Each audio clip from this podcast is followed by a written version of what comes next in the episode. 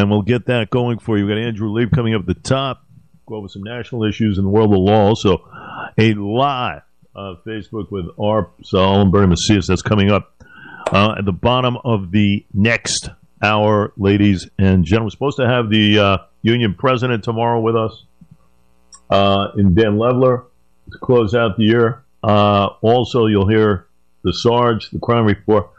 Uh, we might even get the captain on regarding uh, what's that we got out regarding uh, the global threat. Lots happening in that regard. We'll tell you the latest from Idaho as well, which is a very key piece of information that could maybe help solve this case with that uh, white car, that Elantra, that uh, it's about Hyundai Elantra that they're trying to find the occupants of that vehicle to pass the gas station. It was around a quarter four in the morning. It's right in that timeline when these kids were murdered. And they're trying to find the occupants of that vehicle. So a lot is a happening. We'll focus on that uh, in tomorrow. First, so we got to focus on what's happening with your rights. We are in the season uh, to be jolly and to be warm. And that's where my next guest comes into play. You know well. Uh, Altagracia Pierre uh, Outerbridge, nice enough to give us a couple of minutes. Outerbridge Law, this is her wheelhouse. Nobody knows uh, this better. And we welcome her here on a Thursday morning. It is good to have you. Uh, you know what? Eventually, I know we would have gotten to you this morning. Welcome. Right. Hi, Jay. Thank you for having me. Good to have you. I just wanted to focus in uh, for the folks out there because there are rights involved here, and that is um, what does one do if their landlord can't provide the heat or the hot water? You know, and that's why I want to go with you, Altagracia. The law requires certain standards in place. So let's let's kind of go over that for the audience out there. Go ahead. Sure. So between six to ten a.m. or six a.m. to um six. uh, let me just uh, get myself together. Between six a.m. to ten p.m. If the temperature is below, in terms of heat at least, if the temperature is below fifty-five outside, it must be at least sixty-eight um, Fahrenheit inside.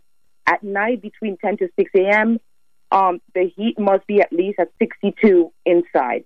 So those are um, those are the temperatures that must be maintained by the landlord. The tenant has um, a lot of rights if these are not maintained. And actually, lack of heat and lack of hot water are considered emergency conditions. At least in New York City, that would usually get you an emergency court date. Uh, so that uh, is um, those are things that judges take very seriously in at least in New York City. Is there is there a special number to call? You know, a lot of people say this is going to take time. They're probably uh, overloaded uh, with complaints. How does one kind of counteract that whole situation? Because it can get frustrating and everything else. Special number. What do you what do you recommend? So three one one is always the go to, right? In if you are in in Nassau, Suffolk, as as um uh, your listeners are, then you would call the town, and the town would direct you to where to call. So that depends on the municipality. In New York City, it is 311. I would say that there are more inspectors deployed to deal with these issues, right?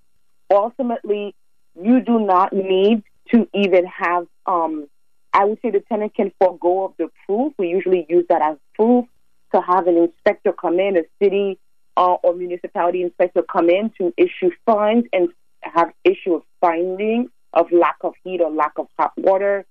That is not. Um, we usually tell our tenants that this is better uh, to have that because at least you have the proof already um, on the table, right? That this is actually happening, so that the landlord cannot say no. There is heat and there is hot water because the city would have already found that these conditions exist. However, if you're not able to get someone there fast enough, you can actually file a case. Uh, at that time, most courts will send someone, right, because the courts are connected to the inspectors, will send someone to verify if the landlord is actually saying there's no heat hot water. So you don't have to wait. Um, it's ideal to wait so that you have your proof already. What I say about heat and hot water as well is um, ultimately it's viewed as an emergency condition, so courts are understanding if you're not waiting two to three weeks for an inspector in order to come in. All right, so they're going to be mindful of that. As far as the hot water, it's got to be provided every day, folks. Uh, every day, okay, of the year. And it's got to be at a constant minimum temp of 120. That's where it has to be, 120 degrees Fahrenheit.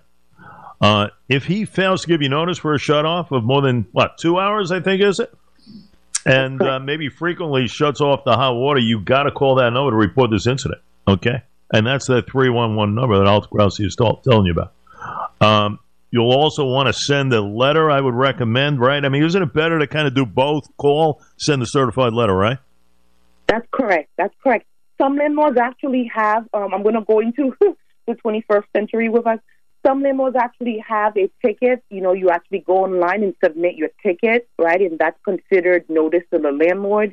So a lot of landlords are moving into tickets, um, online tickets, saying that you have an issue. Right. So that's uh, very important there. Certified letter delivery is tracked. You have proof, the whole thing, folks. Uh, to your landlord reporting the lack of hot water and demanding no further interruptions uh, in the service. You have rights. I mean, that's the whole thing here. Uh, you also, you may also want to take your landlord to court. You know, you set that up too. You can consult an experienced attorney and everything else. Altagracia, one of the best at it. So let's recap. During the day, temperature wise, let me see if I got it right. 6A, 10 feet. Temperature outside falls below what? 55 degrees. It's got to be 68 inside, correct? Correct. Number two, at night, 10P, 6A. Nice sleeping weather, right? It doesn't matter what the temp is outside, folks. It still has to be inside at 62. Keep that in mind. Okay. Um, and I know at the moment only those with emergency conditions can get in front of a dr- judge, right? What about virtually? Uh, is that wide, wide, uh, widely available as well? Oh my God, that's a good question. So I'm gonna say Long Island never got with the virtual with the virtual movement, right? In terms of court.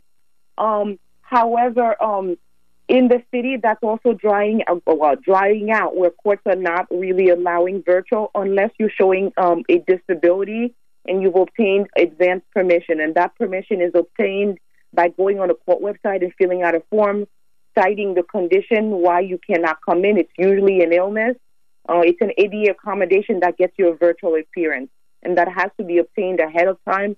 At which point you get a virtual link, a, um, a Teams link, not a Zoom, but a Teams link, um, and the court will will have the monitor on to talk to you at the time. Important. You know, I kind of see it as a little give and take both sides here post pandemic. We know landlords have been hit hard.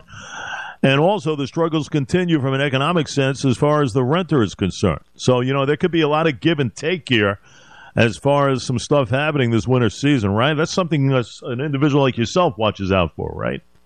Yeah, this is very this is a very busy season for us in terms of heat and hot water. Uh, if, if you, it's I mean, we get probably five ten calls a day saying we don't have heat or hot water.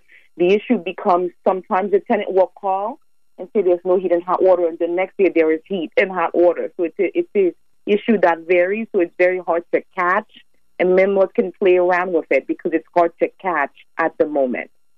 There you go. Altagracia Pierre Bridge, the founder and the owner of the New York City based law firm. Ladies and gentlemen, no one better at this stuff. Outerbridge Law and practice, of course, focusing in on landlord tenant litigation as well as transactional matters. These are transactional matters uh, that could occur. Uh, can't thank you enough. I knew we would get you.